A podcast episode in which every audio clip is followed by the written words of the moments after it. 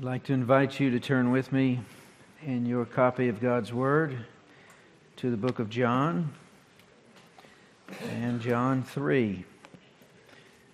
Been working our way through a study of the Gospel of John, and we spent some time in chapter 1. We went rather quickly through chapter 2, and there's a few verses of chapter 2 that we left from last week. We actually began at the end of chapter 2, but we'll cover through verse 21 of chapter 3. And you may have noticed, and all of this is, is planned, there's a lot of thought that goes into the components of a worship service, but this will be one of three messages having to do with the context surrounding John 3:16 and the truth of those words and those themes of love and grace.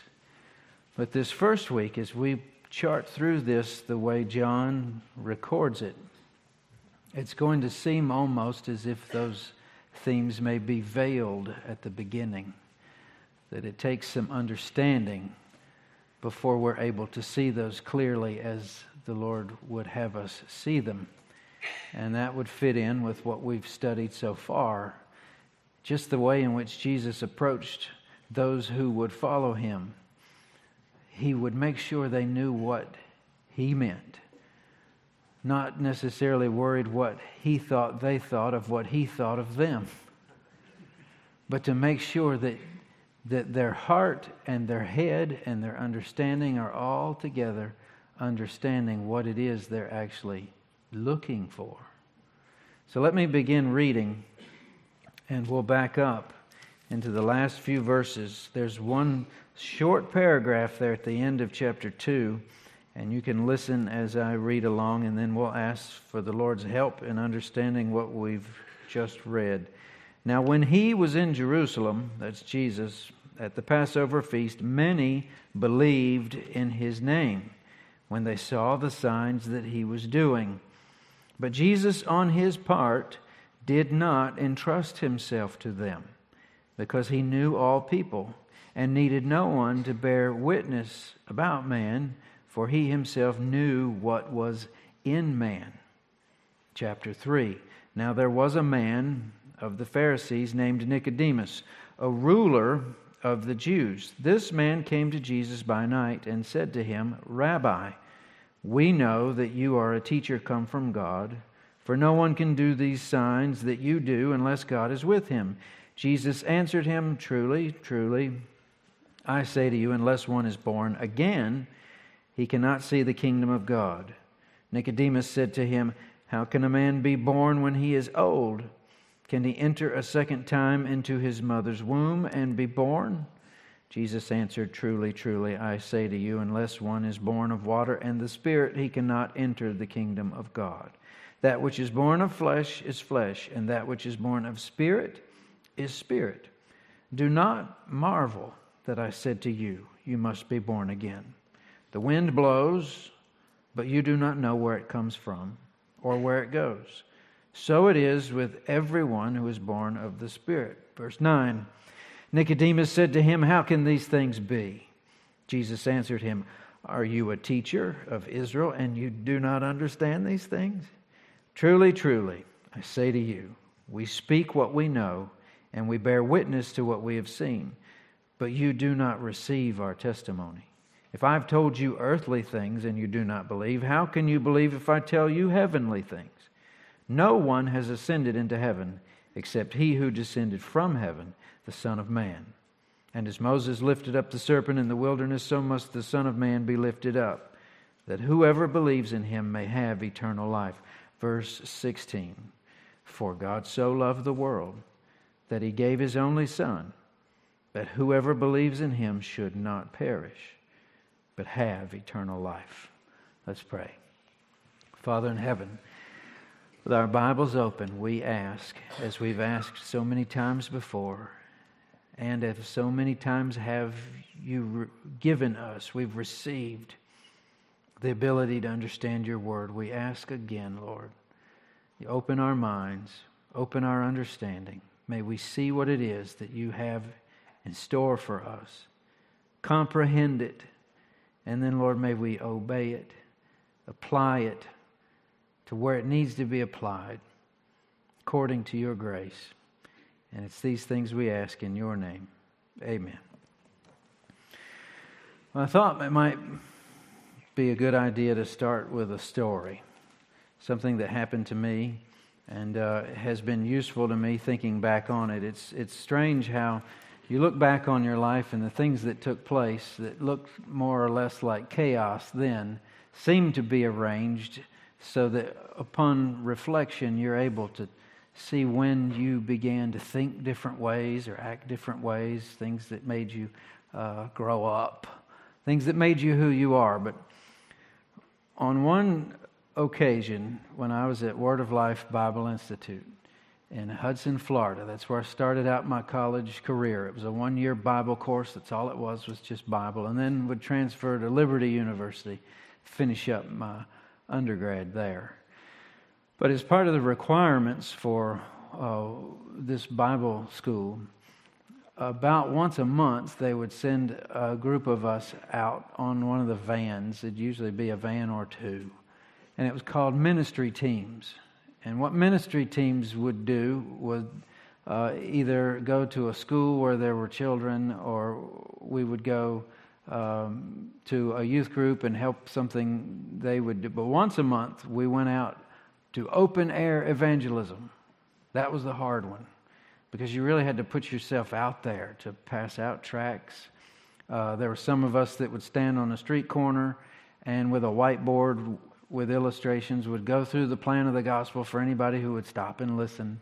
And the rest of us would stand there and talk to the folks that would stand around and listen see if they had any questions in hopes to lead them to the Lord. We didn't have good success with this. You, you can imagine you're in Florida. It was usually either um, downtown in Tampa or Orlando on a weekend when people are off and they're there to eat or to hang out, not necessarily listen to college students fumble their way through the plan of salvation. But one night, this guy approached us afterward and said, I heard what you were saying to those folks over there, and I want to hear more about it. And we thought, this has never happened before. This is not how this works. This is good. Uh, and we'd had limited success, but, but nothing quite like this. So it's myself and two of my roommates. We'd gone off as, as the three of us and uh, began to articulate the plan of salvation as best I knew how. And, and was almost in the middle of it amazed at how everything seemed to fall into place. You do remember those things when you need to, rather than, well, I don't think I could ever. We could do it, and we did do that. When we got to the end, I asked the man if he wanted to trust Jesus as his personal Savior. He said, yes. I said, Would you like to pray with me? He said, Yes. I prayed, and then he prayed. Everything looked perfect. So we had this time of rejoicing. Me, three roommates, and a guy we'd never met before, but now He's our brother in Christ. We talked a little bit, we had things to go do and get back on that van and go back to Hudson. And he said he had some things to do. But one last thing, he asked a question. He said, Y'all wouldn't get me something to eat, would you? Because I hadn't eaten in a while. I'm real hungry. And I'd like to have a hot dog from that guy across the street. And there was a stainless steel umbrella on top hot dog cart like you'd see in New York. And I'm thinking in my head, you're asking college students, buddy. I think you're, you're out of luck because I didn't have any money and Eric didn't have any money, but Ben actually had some money. So we promised Ben we'd pay him back, and Ben went across the street because he knew better than to just hand him money. Go over there and, and buy it for him. And I remember hearing as they went across the street, this man rather insistingly requesting that his hot dog be a plain hot dog. And I remember joking to Eric saying, if I was hungry, I'd load that thing up. Or I'd get two. It didn't make sense to me, and we're talking because we're trying to figure out what we're going to do next. And Ben comes back across the street, and the three of us are about to go down the street when we hear this verbal assault from this guy who's supposed to be our new brother in Christ. And he's making a scene with this hot dog vendor because he wants his money back. He wants to return his hot dog. I didn't know you could return a hot dog. but he's trying to return a hot dog. And that's probably why I wanted it plain. And he made a big enough scene that the man actually gave him, gave him Ben's money back. And we're standing there across the street just looking at each other, hoping it can't be. We've been had. We've been conned on the basis of the gospel. And I remember being so confused because you, you, think, I'm being obedient. They've put me in this situation. I'll do it because that's what Christians do, and I'm learning how to do this. I don't feel good about it because I don't feel good at it. But at least we did what we were supposed to do. And he heard the gospel, and he rejected the gospel on the basis of squeezing a buck out of my roommate, Ben who was the softest out of all of us. He was a Canadian, and I guess that's just the, the way.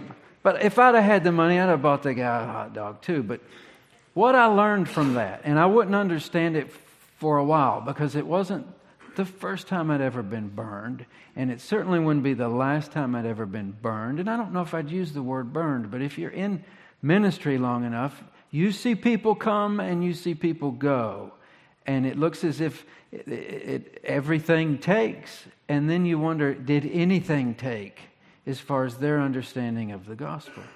So you develop this kind of attitude in the background, running in, in the, the machine that you don't wear out on front because it would be obnoxious. But here it is. We'll see about that.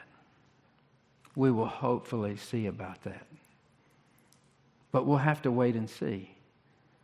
Because for every person who says, I believe in Jesus, there are many more who said it once upon a time, and something's not the same with that person. And what we just read out of this passage is a glaring instance of this very thing being explained by John the Apostle about those who believed on Jesus, but it says Jesus did not believe in them. It's a very shocking statement. And that's why I say all the things that we know are packed away in John 3:16 are said at the end of a discussion with Nicodemus as if to withhold an editorial comment. All of this is true because God so loved the world that he gave his only son. John is explaining it to us after we watch what happens with a man who was pro Jesus but not born again. That would be Nicodemus. And whether or not he's saved in time later, that's for another message. But that's what we look at today. So I don't think our culture that we live in in today's age is anywhere near comfortable with this type of an approach. Uh, okay, we'll see. We'll see about that. And if a young boy says, I want to be an astronaut when I grow up, what does everybody say? You'll be a great astronaut. Nobody says, We'll see. We'll see if you've got the guts to stick with what's necessary to earn the respect, the intelligence, and the experience to actually fly a piece of metal into space. Nobody ever says that. We give them all the credit up front. Oh, you'll be a great astronaut, or a great president, or a great baseball player, when most kids don't grow up to be professional baseball players. So, in church, does it do us much good? And we'll have to be careful with this. We'll have to take how we act from Christ and how he acted in order to do this right. But we have a tendency to look at this sort of thing, as far as the Bible goes, and Christians and saved and unsaved, in binary terms. You know what binary terms are? Either or, a one or a zero. There are the good guys, those are the pro Jesus guys, and there are the anti Jesus guys, those are the bad guys. People that give Jesus a thumbs up and people that give Jesus a thumbs down, and that's basically what it is. If you're cool with Jesus, he's cool with you. If you're not cool with Jesus, well, he's not cool with you. But there's not much in the middle, it's either or. Well, that's not the way Scripture describes it. What's worse is that we make the assumption that God looks at it that way too, and this passage will tell us that he doesn't. Now, once we read through chapter 1 and 2 of John's gospel. It almost sounds as if that's exactly what John would have us think that there are good, good guys and bad guys. I mean, if we just were re- review, you've got followers of John the Baptist leaving to follow Jesus in chapter 1. So we've got a, a few, a handful of guys that are following Jesus. Hey, they're good, right? In chapter 2, they're called disciples. They're with Jesus at a wedding after he turns water into wine at the end of that story, they believed on him when he manifested his glory. They'd seen something they'd never seen before, and they say, Hey, this guy's different. We believe. So that sounds good.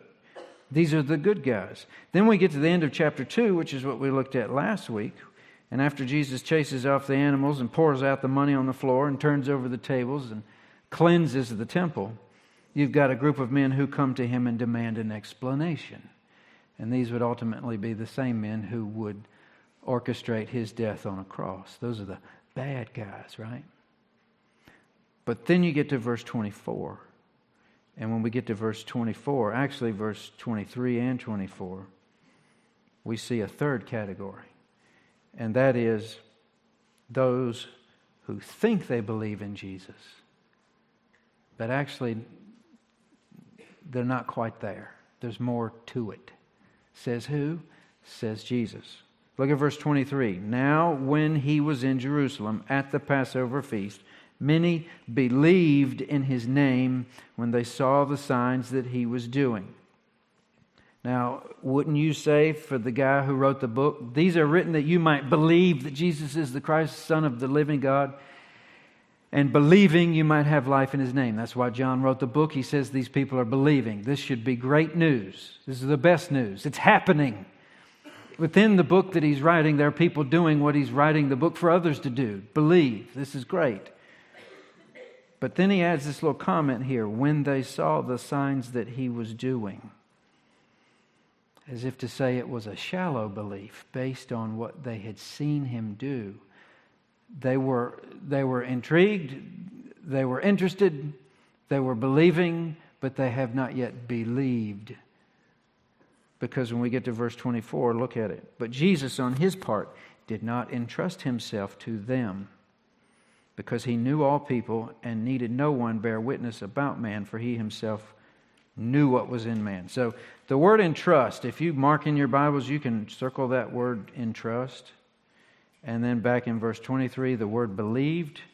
That is the same Greek word. If you read that out of a Greek New Testament, in Greek, it's the same word, translated differently in both verses, but it means the same thing. So, what he's saying is that there's a group of people who trusted Jesus, but Jesus doesn't trust their trust. Or there's a group that committed themselves to Jesus, but Jesus isn't committing himself to them. Or these people believed on Jesus, but he isn't believing their belief. It'd be a very wooden way of translating verse 23 and 24. And the reason why he can do this and why he can say this, because here's another thing in this culture that wouldn't fit with this. What about the kid who says, I am going to be an astronaut? And who are you to tell me I can't? And we'd applaud him for standing up for himself. How dare anybody tell you you can't? So, who is this Jesus to say to these people who say they believe in him, Well, I'm not buying that? Well, look, because he knew all people. He doesn't need anyone to bear witness. There's legal language in this whole book bearing witness. He doesn't need to call witnesses to figure out what's in your heart. He knows it already. He made you. So he knows man. He himself knew what was inside. So he can say, he gets to say, whether or not what's in our heart is good or bad because he's the one that gets to make that definition. So, what's going on here? Jesus knows something that these people don't. This should be at least one takeaway from this message. You might want to write it down. It's a good point. Jesus knows you a lot better than you know yourself. He knows everything. You only have access to what you think in your own head, most of which is, is not right. Ask your wife, your husband, your child. That's a really painful one when your children ask you a question about something that they think is right or wrong based on what you taught them, but it looks as if you're fudging. Jesus knows us a lot better than we know ourselves. He needs no witness to the contents of our heart. So, so far, what we've learned before we get to chapter 3 there are those who have seen the power of Jesus and recognize and approve of his existence, even want a measure of proximity to his presence, but they believe there is something there, but Jesus doesn't believe their belief. I mean, what is it that people join a church for? To get closer to Jesus? Or to have something for their kids to do? Or because their marriage is a wreck and they desperately need something to help patch that together? Uh, you, you fill in the blank, but there's a lot of things that we could come toward a church for because we know there's, there's power there. The, the, the people that go there seem to have it together. I want some of that. We might even call them miracles or wonders or signs. And I'm impressed. I see there's something there. I, b- I believe the church has something to offer, but that's not it yet. And chapter 3 is Exhibit A. Why is chapter 3 here right after chapter 4? Because John is going to give us an example.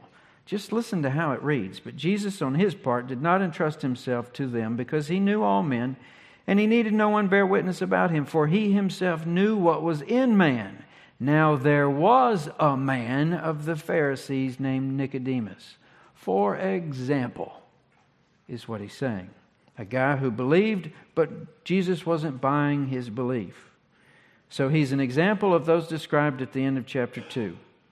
And boy, if there was a poster child for a thumbs up for Jesus, it would be Nicodemus. In fact, if there was a person that the nation of Israel thought was as sure for heaven as the nose on his face, they'd probably all say, Well, good grief, if Nicodemus isn't going, none of us are going.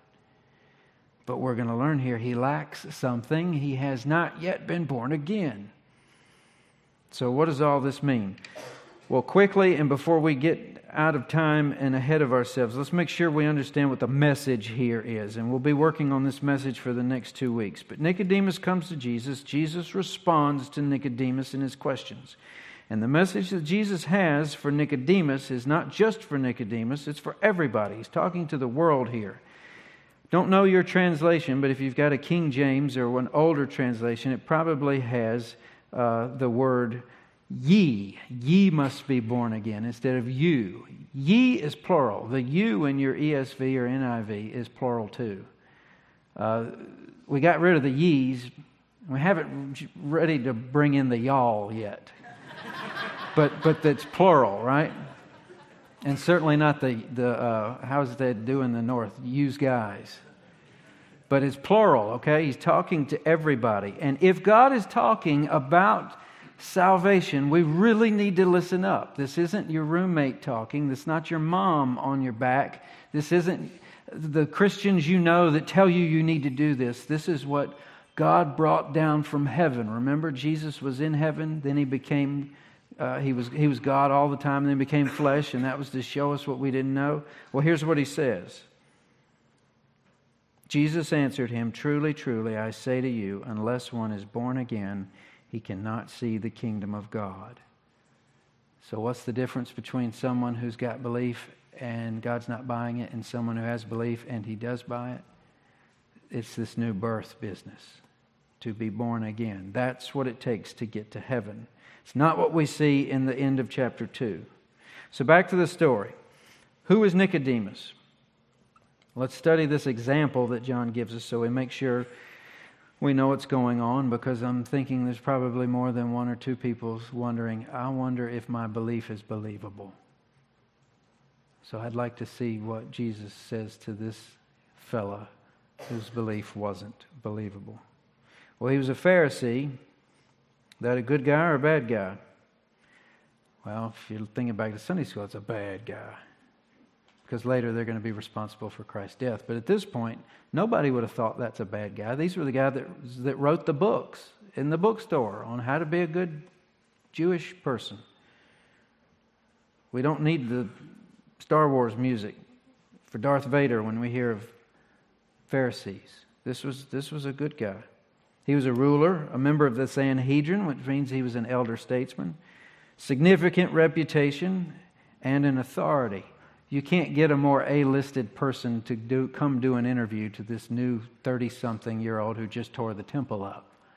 So this is an official visit here, and it's not a small thing.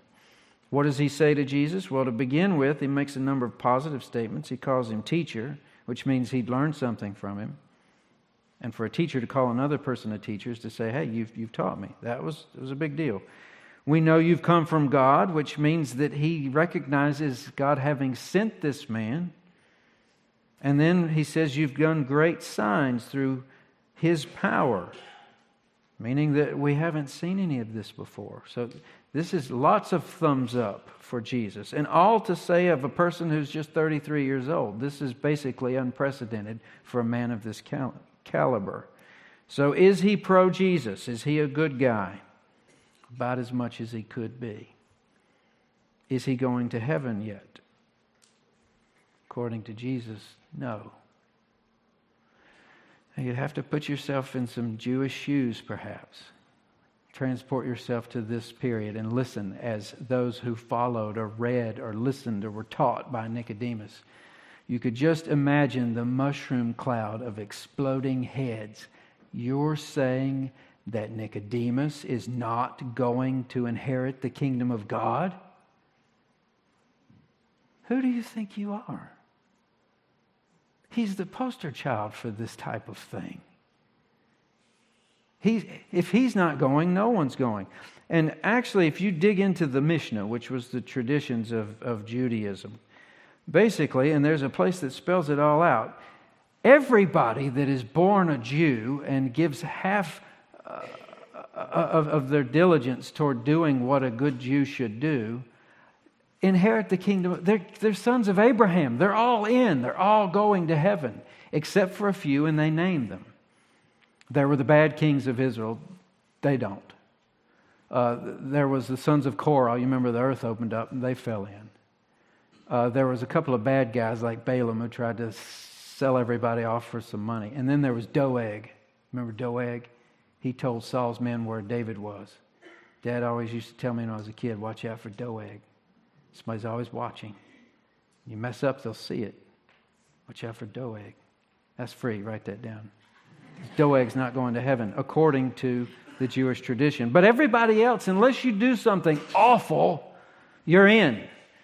You, you, you, start by being in, and then you have to do something bad to get out. What Jesus is saying here is abs- absolutely the opposite. It's as if he's here to blow all that up by saying, No, you're all automatically out unless something is done for you that you can't do for yourself to get you into a place where you're fit to be in heaven with the Lord.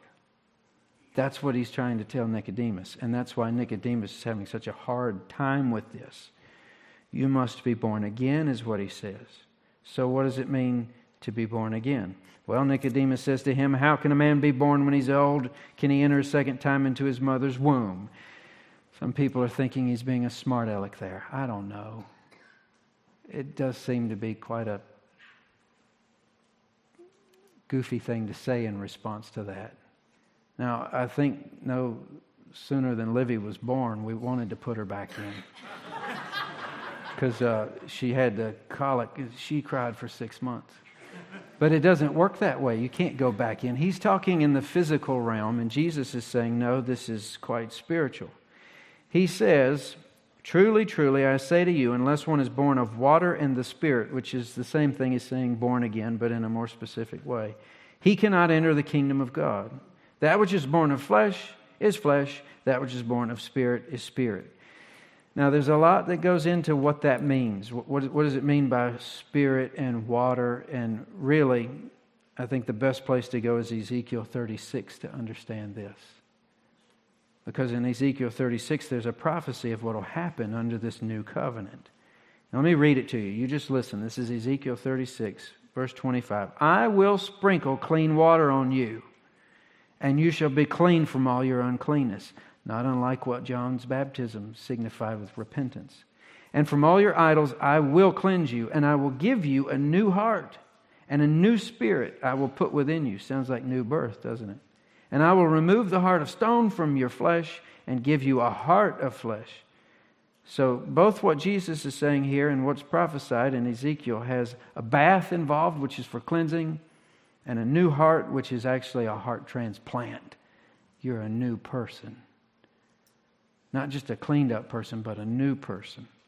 So, Jesus is saying to Nicodemus, born of flesh isn't enough. That you are born out of your mother's womb is not enough. You need a whole new man which is called regeneration. Look later at 6, uh, verse 6 again. The idea is to keep the two separate. Flesh is flesh, that's over here.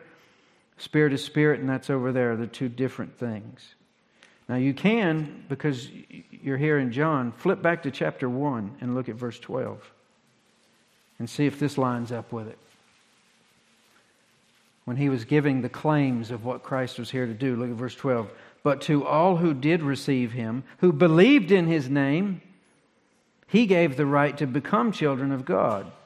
That's the next step. Who were born not of blood, nor of the will of flesh, nor of the will of man, but of God.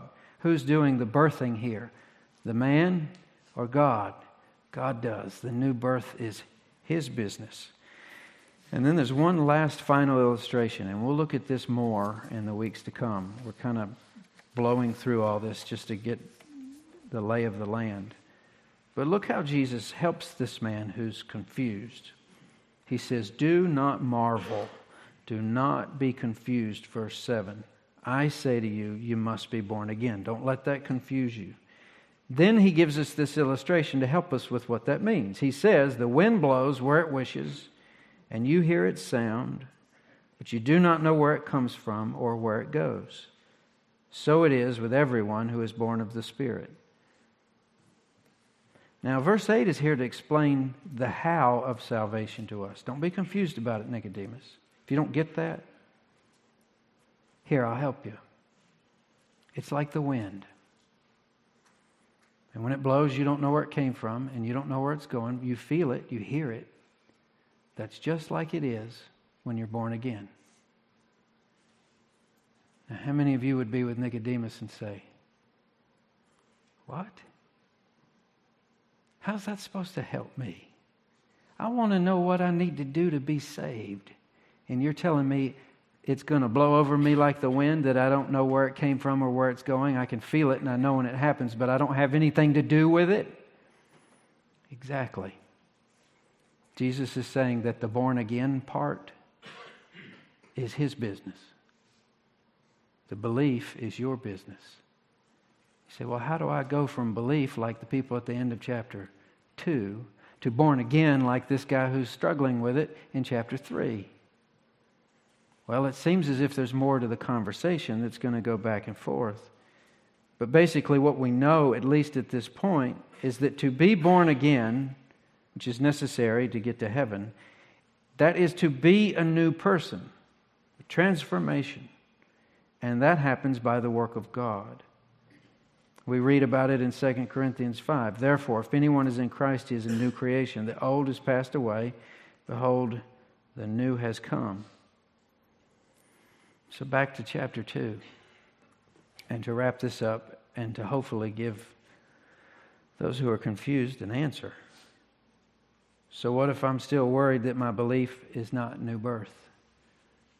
My belief isn't believable. I've come to Jesus, but Jesus is not entrusting himself to me. What, what, what, what's left? What do I need to do? Again, that's the wrong question. It's not, what do I need to do? Because Jesus is going to do that. Well, I want to be saved. I want to be born again. I've learned that there's nothing I do. How about another question? If it's done for me, if the actual mechanics of being born again is something God does to me and changes my life, I'm not changing my own life, He's changing my life, then how will I know if it happened? That's the better question. How do I know? Now, we have our Bibles in front of us, and the same man that wrote John's Gospel wrote other books 1st, 2nd, 3rd John, and then Revelation. In 1st John, he tells us why he's writing it, just like he did in his Gospel. His Gospel is written that you might believe, right? 1st John is written that you might know that you've believed, that you're born again. And how does he explain to a person in those five chapters? It's a short little book, how they might know? By examining the way they look. If you're a new man, you ought to look like a new man, right? And who do you think you ought to look like if you're the new man? Like the man, Jesus, right? So the new birth experience is at least two things that's going to be visible in your life and visible primarily to you. You're going to have a new allegiance and new affections. That's all. That, that's what First John's all about. They're going to show you how you should be loving your neighbor, how you can't have secret sin and say that you're not sinning. That'd be calling yourself a liar. And, and he goes by pieces. It, it, it's not complicated, but it's thorough. So a new allegiance and new affections are part of the new birth. And you'll know when it's happened because your life will be different. How does John say that you'll know? By indications of these things. And just as an illustration to help you with that, because I know all that just sounds like a bunch of words and maybe it'll work, but uh, draw me a picture. Let's draw a picture. Ever paid attention to how Jesus answers the questions, What must I do to have eternal life? You could reword that. How do I be saved? I want to go to heaven. How do I have eternal life? When I'm dead, I'll, I'll, I'll live on somewhere else. How do, I, how do I do that? Jesus was asked that a number of times. How did he deal with it? Well, let's do one of the more famous ones the rich young ruler. Almost as if he was playing with it. He says, You tell me. And okay, believe the, the, the commandments, obey, neighbors yourself, all those things. Jesus gives him, feeds him more. And he says, I've done all that since I was a kid, right? And then Jesus says, One thing you lack. What does he tell him to do? Take all his stuff, sell it, take the money, give it to somebody else, and then follow him. Now, is that how you are saved? I hope not. Because I don't know of anybody in this room who sold everything they had, gave to the poor, and then followed Jesus. That's not what he's after. What Jesus is after is an indication of whether or not this man is willing to change his allegiance and his affections. And what does he do? He walks off because he's not ready to be, he's the rich young ruler. He's not ready to be poor. He'll still be young, but he won't have any influence. He'll be a nobody to follow Jesus. Jesus is doing a gut check on this man to make sure whether or not he's in for what this is all about, and he answers no. This man believed, but Jesus wasn't believing because there's, there's no change. There's been no new birth there.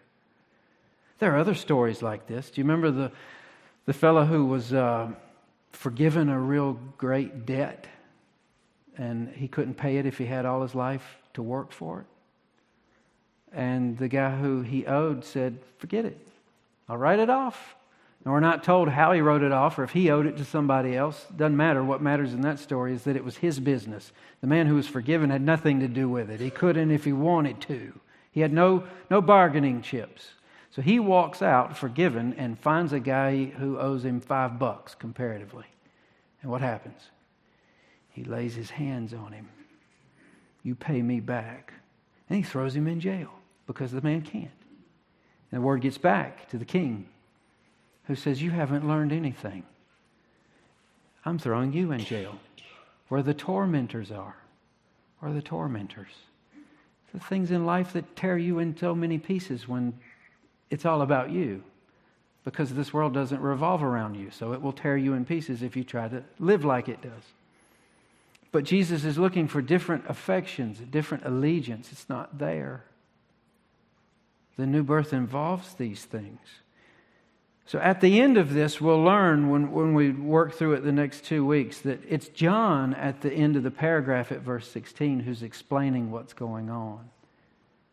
And, and, and there are those whose Bibles have John 3.16 in red letters. Jesus said those words. Well, a lot of the scholarship now believes it's John now talking. He's explaining what Jesus had said with Nicodemus. Either way, it's still Scripture and it's still true. But he says, For God so loved the world. It's the only time in Scripture that you'll ever see God loving the world. And no Jew would ever have believed that. God didn't love the world, God loved the Jews. That's what they thought. No, God loved the world, and He gave His only Son to show His love, that whoever believes in Him should not perish but have everlasting life.